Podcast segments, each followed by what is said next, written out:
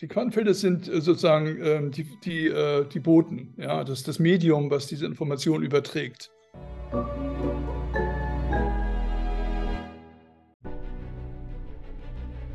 Willkommen bei dem Podcast von Die Köpfe der Genies. Mein Name ist Maxim Mankewitsch und in diesem Podcast lassen wir die größten Genies aus dem Grabau verstehen und präsentieren dir das spannende Erfolgswissen der Neuzeit. Dieter, Stichwort Akasha und Quantenfeld.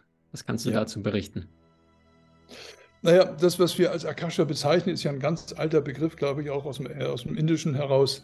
Ähm, aber ähm, es ist letztlich das, was Rupert Sheldrake auch salonfähig gemacht hat in der wissenschaftlichen, naturwissenschaftlichen Community, ähm, der ja auch als Biologe da rangegangen ist und dieses Phänomen hinterfragt und erforscht hat. Und ähm, es deckt sich im Grunde genommen physikalisch gesehen äh, mit dem, was man als kosmische Datenbank bezeichnen kann ja, und wo dann auch die morphogenetischen Strukturen, so hat er sie ja auch genannt, abgelegt sind. Also letztlich so so machen, alles abgelegt, was überhaupt irgendwann mal, äh, in welchem Universum auch immer, äh, irgendwo als Information äh, sich aufsummiert hat. Das bleibt, weil das aus dem raumzeitlosen Kontext ähm, äh, entnommen wird oder ab, abgelegt wird, bleibt ewig gespeichert. Und du kannst sie sozusagen abrufen, wenn du in den Bereich kommst der Ähnlichkeiten. Ja? Also wenn du äh, Nachdenken vollzieht sich ja ähnlich. Ja? Also wenn man etwas sofort weiß, dann denkt man nicht nach. Aber Nachdenken heißt ja auch, ich gehe da kurz rein und gehe in die Ähnlichkeit und dann habe ich es auf einmal. Und so ist es ganz genauso, das Abrufen von den Informationen aus der Akasha-Chronik, Datenbank, ähm, heißt also auch angeschlossen zu sein an all den Dingen, die schon mal passiert sind. Nicht zu verwechseln mit der Quelle an sich, ja, über die ich auch geredet habe, die Quelle an sich, Wesenskern, die Quelle, wo alles Leben überhaupt herkommt und die Quelle, die immer existiert und immer existieren wird, wir ja Teil der Quelle sind, das ist noch eine Ebene höher. Da ist nicht die Datenbank dabei, die ist dann da eher untergeordnet, weil die Quelle an sich reduziert sich nicht nur auf Informationen. Das ist Akasha, ist das Gedächtnis des Universums, wenn man so möchte, dieser gewaltige Riesencomputer, der alles was du jemals gesagt, gedacht, getan hast, in diesem, in anderen Leben, in anderen Sphären, Dimensionen, ja. aber auch andere Wesenheiten, von denen wir noch nie was auf der Erde gehört haben. Ja. Ähm, die Quelle, das ist das Übergeordnete. Wo sortieren wir die Quantenfelder ein in diesem System und das menschliche Bewusstsein vielleicht noch? Das, die Quantenfelder sind äh, sozusagen ähm, die, die, äh, die Boten, ja, das, das Medium, was diese Information überträgt. Von Quanten spricht man ja im Sinne von Kleinstteilchen, ja, Elementarteilchen, die schon gar keine echten Teilchen mehr sind, ja. Aber sie vermitteln Informationen. Ja, das muss man wissen, dass das eben die Felder sind, wie man sie auch ganz gern nennt, ähm, diese Informationen übertragen können. Also das Übertragungsmedium wären die Quantenfelder. Dann wird es auf einmal ganz einfach. Also das heißt, die Verbindung zwischen dem Menschen und mhm. beispielsweise der Quelle ist das Quantenfeld, wo er dann die Informationen sich zieht in sein Leben von seinem Exakt. höheren Selbst meistens. Und wenn sein Bewusstsein eher niedriger schwingt, dann zieht er auch Informationen aus dem Quantenfeld, beziehungsweise ist komplett in seinem Verstand gefangen, weil er nur das wiederholt, was er sein Leben lang getan hat. Exakt. Oder von, super gut. Wo ist das menschliche Bewusstsein in diesen unterschiedlichen Quelle, Akasha, Quantenfeld, wo die Informationen herziehst und das menschliche Bewusstsein? Wie viel Freiheit haben wir? Oder hm. anders gefragt, Dieter Bröers, wo ist der freie Wille des Menschen? Wie frei sind wir wirklich? Das sind jetzt drei Dinge zusammengefasst, ähm, die aber zusammengehören. Deswegen hast du es ja wahrscheinlich auch so gestellt. Also ähm, Bewusstsein, fange ich mal damit an, in der Reihenfolge, wie du die Frage auch gestellt hast. Das Bewusstsein, glaube ich, ähm, ist am besten zu verstehen, wenn wir uns ähm, klar darüber sind oder werden, dass die unmittelbare Anschauung unmittelbare Wahrnehmung von dem, was ist. Okay? Ähm, ganz neutral. Bewusstsein ist nicht eine Instanz oder eine Entität, sondern es ist ein Prozess der Anschauung. Und nun erkennen wir auch, dass es verschiedene Arten der Anschauung gibt. Die Schamanen unterscheiden sehr schön zwischen dem, was man sieht und dem, was man schaut. Ja?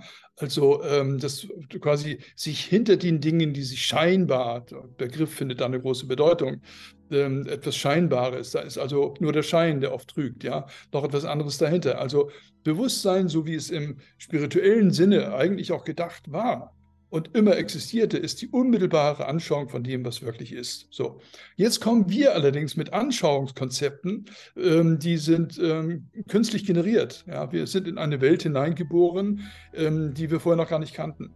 Ja, wir haben aber vorher schon existiert und wahrscheinlich schon ein paar Mal sonst wo inkarniert, ja, mit anderen Erfahrungswerten.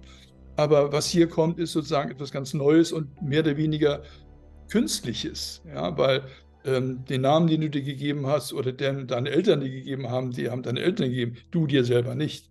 Ja, also das sind die Dinge der Künstlichkeiten. Auch das kann man Bewusstsein nennen, aber das getrübte, das konditionierte, das gefilterte Bewusstsein. Und das geht auch schon jetzt in die Richtung des freien Willens. Das war ja Teil 3 der, der Frage. Ähm, der freie Wille gilt tatsächlich als ein kosmisches Urgesetz, wenn man so will, ja, als eine elementare Konstante. Ähm, freie Wille heißt im wahrsten Sinne, was Freiheit ist, glaube ich, ist uns allen klar. Und was der Wille ist, ist, glaube ich, auch klar. Also ist eine unmittelbare, ultimative Entscheidung der Wille. Ja? Nicht mal, das könnte ich ja mal wollen. Ja? Also da gibt es Unterschiede zwischen Willen, ich will etwas oder man will es so stark, dass ich es wirklich tue. Okay?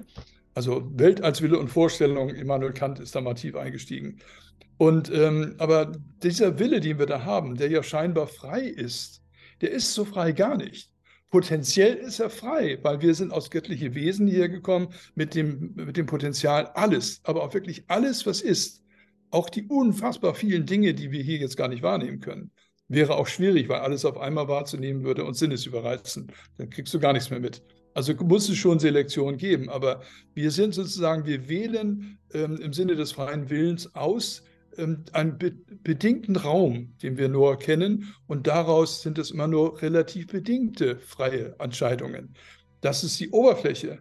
Tatsächlich ist es so, dass die Neurologen seit den 70er Jahren festgestellt haben, dass eine halbe Sekunde, bevor ein Mensch eine Entscheidung trifft, einen Gedanken denkt, das Gehirn das schon entschieden hat. Das Gehirn das schon entschieden hat, die echte Konditionierung, die da ist. Das macht es sehr gruselig. Niemand will irgendwo so ein Zombie sein, ja, obwohl das irgendwie ja so aussieht, ja. Aber da weiß man seit einigen Jahren, dass das eine Geschichte ist des Willens. Die Leute, die wirklich ernsthaft wollen, sind draußen. Und da ist, kommen diese Versuche nicht wieder zum Vorschein, dass man erkennt, okay, das Gehirn hat für mich entschieden, nicht ich. Obwohl man dann der Meinung ist, das war aber meine Entscheidung eine ganz, ganz äh, große, komplexe Geschichte, die mein Leben sehr geprägt hat. Ich wollte es damals nicht glauben, aber es zur Veranschaulichung dieser Frage, die du gestellt hast, glaube ich, ganz wichtig. Wahnsinn. Und ich glaube, in den 90er Jahren haben sie auch ein paar Experimente durchgeführt, wo dann sogar bis zu sieben Sekunden vorher die Gehirnforscher. Bis zu zehn, bis zu zehn. Ja, Wahnsinn. Also sehen konnten am Computer, wofür wird sich der Proband gleich entscheiden, der verkabelt worden ist und, und wussten, bevor derjenige das bewusst wusste. Und ich glaube, die Debatte entstand dann, dann können wir niemand im Gefängnis lassen, weil dann hat er es nicht getan, sondern es ist vorher bereits, er, war so programmiert gekommen auf diese Erde, dass er das Gewaltverbrechen begangen hat, aber er hat es ja nicht getan. Und das ging dann wiederum zu weit, also wurde das relativ schnell im Mainstream wieder abgewürgt. Aber die philosophische Frage, wie viel tun wir und wie viel tatsächlich sind wir die Puzzleteil des Universums, die gleichzeitig durch das Universum durch uns wirkt, durch unsere karmische Verstrickung und so weiter. Die Frage wird wahrscheinlich so leicht nicht beantwortet sein, oder Dieter? Es ist tatsächlich so, wie du gerade gesagt hast, ich habe diesen Vortrag sehr ausführlich mich auf, diesen, auf dieses Thema spezialisiert, auf einem großen medizinischen Kongress in Baden-Baden vorgetragen. Und nachdem ich fertig war, ich habe die ganzen Fakten dargelegt, es sind ja zitierfähige Arbeiten gewesen, die ich da äh, angeboten habe. Und dann kam eine Frau, eine resolut erscheinende ältere Dame auf die Bühne und sagte, drohte fast mit ihrem Stock, ja, die hatte einen Stock dabei und sagte, Herr Brös, wenn das wirklich stimmt, was Sie mir da gerade gesagt haben, äh, und ich gebe mal kurz bekannt, um wen es sich hier handelt, wen Sie vor sich haben. Ich bin ähm, äh, oberste Richterin oder obere, eine der hohen Richter im Verfassungsgericht, ja, das Bundesverfassungsgericht, da war die eine von, und hat gesagt, wie, dann wäre unsere Rechtsprechung ja so gar nicht mehr legitim. Die müssen wir ja komplett hinterfragen. Und habe ich ein Angebot bekommen von, äh, von ihr, äh, gemeinsam ein Buch zu schreiben darüber. Also ein großes Thema natürlich. Und mich wundert, dass es nie so richtig aufgegriffen wurde. Ja, wir leben in der Welt von Dualität, ne? Oben, unten, rechts, links. Genau. Schwarz-Weiß oder richtig und falsch. Und schon Shakespeare lehrt uns vor ein paar hundert Jahren, nichts an sich ist gut oder schlecht, dass das Denken macht es so. Also am Ende kommen wir wieder auf die gleiche Ausgangssituation. Ne? Es geht immer darum, um das Bewusstsein, mit dem ich bestimmte Dinge tue oder nicht tue. Und die Frage ist, Wie kannst du dein Bewusstsein anheben? Dieter, vielleicht da noch ein paar knackige Tipps. Also besorg dir die richtigen Glühbirnen, vermeide WLAN, vermeide Menschen mit niedrigem Bewusstsein, weil es ist leichter, jemand runterzuziehen als hochzuziehen. Ja. Vermeide Fluoride, vermeide vielleicht äh, bei den Shampoos diese ganzen Parabene, das ganze Zeug. Vielleicht noch Thema Ernährung oder sagst du, Maxim, man kann sich das auch alles schenken und immer wieder konzentriere dich in dein Herz, geh in die Verbindung und stell die Verbindung her? Im Wesentlichen geht es tatsächlich darum, wie stark ist mein Wille, meine Überzeugung vor allen Dingen, wie sehr glaube ich da dran. Ich unterscheide sogar schon zwischen Glauben und Wissen. Ja? Also ich glaube zu wissen, ja, also da ist schon, glaube ich, ich glaube, man fühlt, was ich da meine, es dann noch eine Steigerung gibt. Mhm. Also das ist dann sozusagen die komplette Verinnerlichung. Dann glaube ich nicht nur, also äh, ich glaube, das brauche ich nicht weiter zu kommentieren. Ein ganz wichtiger Prozess, äh, der dabei hilft, sozusagen auch das Bewusstsein zu schärfen und immer wieder versuchen, das hat sich auch sehr bewirkt, die Routine des Alltags bewusst zu durchbrechen. Ja, und man kann das nur durchbrechen, indem man bewusst ist, weil da kannst du die Qualität des Bewusstseins nämlich erkennen, indem du sagst, okay, das ist jetzt, also zum Beispiel folgende Fragen stellst. Ich habe so einen Anker gemacht, ich habe mir also jedes Mal vorgenommen, äh, jedes Mal, wenn ich zur Uhr schaue, und oder wenn ich auf Toilette gehe. Das sind ja Dinge, die irgendwann automatisch passieren. Aber immer dann, wenn ich das tue, dann stelle ich die drei Fragen. Was tue ich hier eigentlich? Ich meine jetzt nicht auf Toilette, sondern in welchen Prozessen bin ich gerade drin? Ähm, tun die mir gut oder gibt es nachher nicht was Besseres? Alleine nur das, dass man diese Fragen so hinter, dass man diese Themen so hinterfragt, einen Status, äh, äh, Realitätsstatus äh, ähm, vornimmt, ähm, verändert das Bewusstsein. Wenn man das öfter tut, merkt man, da passiert was das Maß der Bewusstheit ist stärker geworden. Und in dem, oder in dem Sinne sind auch zunehmend mehr Informationen, die da zu dir kommen, dass du auf einmal Dinge sind, siehst, wahrnimmst, die dir vorher gar nicht aufgefallen sind. Ja, da gibt es ja diesen Gorilla-Effekt, wo die Leute auf einmal Ball spielen, ja, und da kommt ein Gorilla, kein Mensch sieht den Gorilla, der auf einmal mitspielt. Selektive Wahrnehmung. Alles Konzepte, die dann aufgelöst werden, indem wir sie durchschauen. Super schön. Also ich versuche es in meinen Worten, das äh, ein bisschen anders darzustellen. Das heißt, im Grunde genommen, keiner bezweifelt, dass unsere Realität Konstrukt unserer zuvor gegangenen Gedanken ist. Aber gleichzeitig und genau mit dieser Technik, Dieter geht auf die Toilette oder guckt sich äh, gerade die äh, Handzeiger an, was tue ich gerade, tut es mir gerade gut und was sind die möglichen Alternativen, was könnte ich stattdessen Besseres tun. Und das heißt, in dem Augenblick, wenn ich nur diese drei Fragen stelle, verändere ich ja meine Gedanken. Das heißt, Gedanken erschaffen Realität, aber durch meine vorherigen Fragen erschaffe ich überhaupt das richtige Denken. Und ja. da immer wieder sich im Alltag ausrichten, hey, Streit mit Partner, Partnerin, hey, was tun wir hier gerade? Stimmt, das ist das alte Bewusstsein 1.0. Wir vergeuden Zeit. Eigentlich geht es schon lange gar nicht mehr darum, wer Recht oder Unrecht hat, sondern wir haben uns komplett den Rahmen verloren.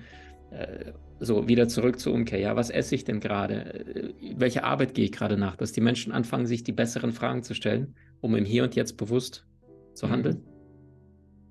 Ähm, ganz sicherlich. Also die Routine des Alltags durchbrechen trifft es, glaube ich, am besten. Also die Automatismen, die einen im Grunde genommen in die Unbewusstheit führen.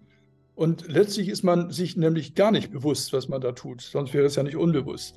Aber wenn wir von einer Bewusstseinserweiterung sprechen, kommen wir darum nicht drum herum, diesen, diese Routine zu durchbrechen. Und das ist eine ich sage mal, sehr erfolgreich erprobte Übung, die ich schon weit auch äh, vermittelt habe. Und die Leute, die es praktizieren, sind sehr dankbar darüber. Wundervoll. Dieter, letzte Frage. Was treibt dich aktuell im Leben an? Was spürst du? Was steht jetzt an? Womit sollten sich die Menschen mehr befassen? Womit befasst du dich jetzt mehr? Wovon tust du weniger? Also ganz aktuell jetzt, weil das ist ähm, im Grunde genommen schon seit vielen Jahrzehnten äh, immer das Gleiche Thema, dass ich diesen Prozess des Erwachens als Kind schon wusste, dass, dass, dass ich das hier in dieser Inkarnation erleben werde. Ich wusste nur nicht wann und ich wusste nicht, in welcher Form das passieren wird. Also da freue ich mich seit dem dritten Lebensjahr, seitdem weiß ich das, ja, äh, schon drauf. Das ist das eine natürlich, was mich umtreibt, was mich antreibt, was mich motiviert und die Dinge auch ertragen lässt, die andere vielleicht nicht ertragen hätten. Also ich habe sehr rauen Gegenwind erfahren können, müssen, dürfen, gehörte wahrscheinlich mit dazu und beschwere mich da auch gar nicht. Aber diese, dieses Urvertrauen, was ich hatte durch diese klare Erkenntnis, war immer stärker. Und ähm, wenn ich jetzt einen kleinen Schritt weitergehe, und das tue ich jetzt gerade seit gestern übrigens, dass ich das leicht modifiziere, und schön, dass du da nochmal die ganz persönliche Frage stellst, dass ich ähm, auch hier wieder vorm Einschlafen dann nochmal anfange, das muss jetzt nicht unbedingt immer vorm Einschlafen sein, aber sich einfach mal kurz hinzusetzen, so kurz zu pausieren, äh, ein paar Minuten innezuhalten und sich die Frage stellen, was würde ich wahrnehmen, wenn alle Filter weg wären? Was würde ich wahrnehmen, wenn alle Konzepte, alle Filter weg wären? Das macht alleine schon etwas mit einem. Dann kommt, das ist der erste Schritt, den wir gehen müssen, um letztlich den Schritt, der dann von der anderen Seite quasi kommt, ja, uns dann in diesen Zustand versetzt, dass wir alles durchschauen und quasi eine Bewusstseinserweiterung erfahren, die dazu führt, dass wir den neuen Menschen dann auch verkörpern, als erwachtes Wesen. Sensationell.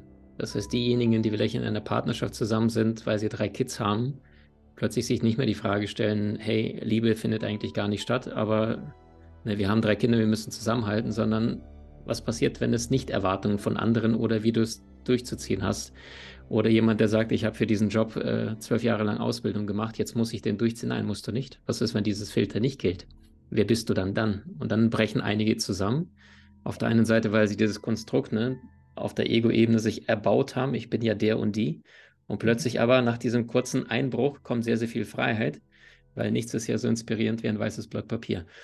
Dieter, und äh, du hattest im Vorgespräch vor diesem Interview mir persönlich erzählt, dass du, als du geboren worden bist, als Kind, als kleiner Bub, bereits schon zwei Sprachen gesprochen hast und die eine konnten deine Eltern nicht identifizieren. Vielleicht magst du da noch ein, zwei Sätze dazu verlieren.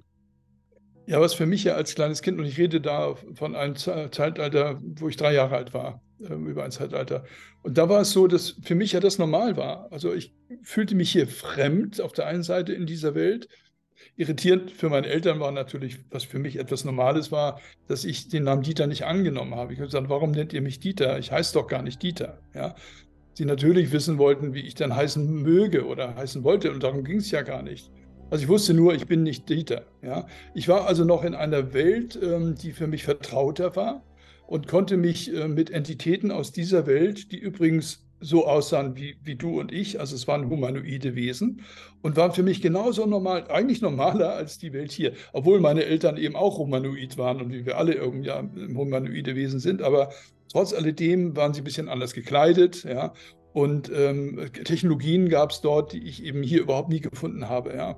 Also das war so etwas, was für mich normal war zwischen dem dritten und fünften Lebensjahr und habe mit denen kommuniziert in einer Sprache, die es bei uns offenbar nicht gibt. Das war für mich aber Normalität. Ähm, was meine Eltern gar nicht so lustig fanden, weil die äh, hielten mich für psychisch auffällig im pathologischen Sinne und haben mir das dann irgendwann ausgeredet. Ja, also was auch immer sie mir da versucht haben, auch angedroht haben, hat dann irgendwann gefruchtet, dass ich mich dann so ein bisschen zurückgezogen habe. Aber tatsächlich sind diese Verbindungen, die ich schon äh, als kleines Kind hatte, mehr oder weniger immer noch da. Also ich habe immer noch, ich kommuniziere nicht mehr über die Sprache, sondern ich mache das auf einer sehr vertrauten äh, telepathischen Ebene sozusagen. Das ist nur eine sehr exotische Geschichte, die ich erzähle, obwohl sie für mich absolute Normalität ist. Und ähm, wenn du nicht die Frage gestellt hätte, hätte ich sie wahrscheinlich gar nicht so gerne beantworten wollen. Aber ich stehe nur mal dazu, weil es genauso ist. Wundervoll. Und ähm, niemand ist so sehr angebunden wie die Kinder, weil sie ja gerade noch aus dem anderen Universum hierher auf die auf diesen unbewussten Planeten, noch unbewussten Planeten dann inkarnieren und dann wahrscheinlich weniger vergessen. Ich habe auch äh, die Erinnerung, dass ich mit meinem kleinen Sohn, wir waren in Thailand letztes Jahr auf Reisen und mein Sohn ist da zwei gewesen und äh, guckt plötzlich in eine Ecke und sagt dann dieses eine Wort Zwerg.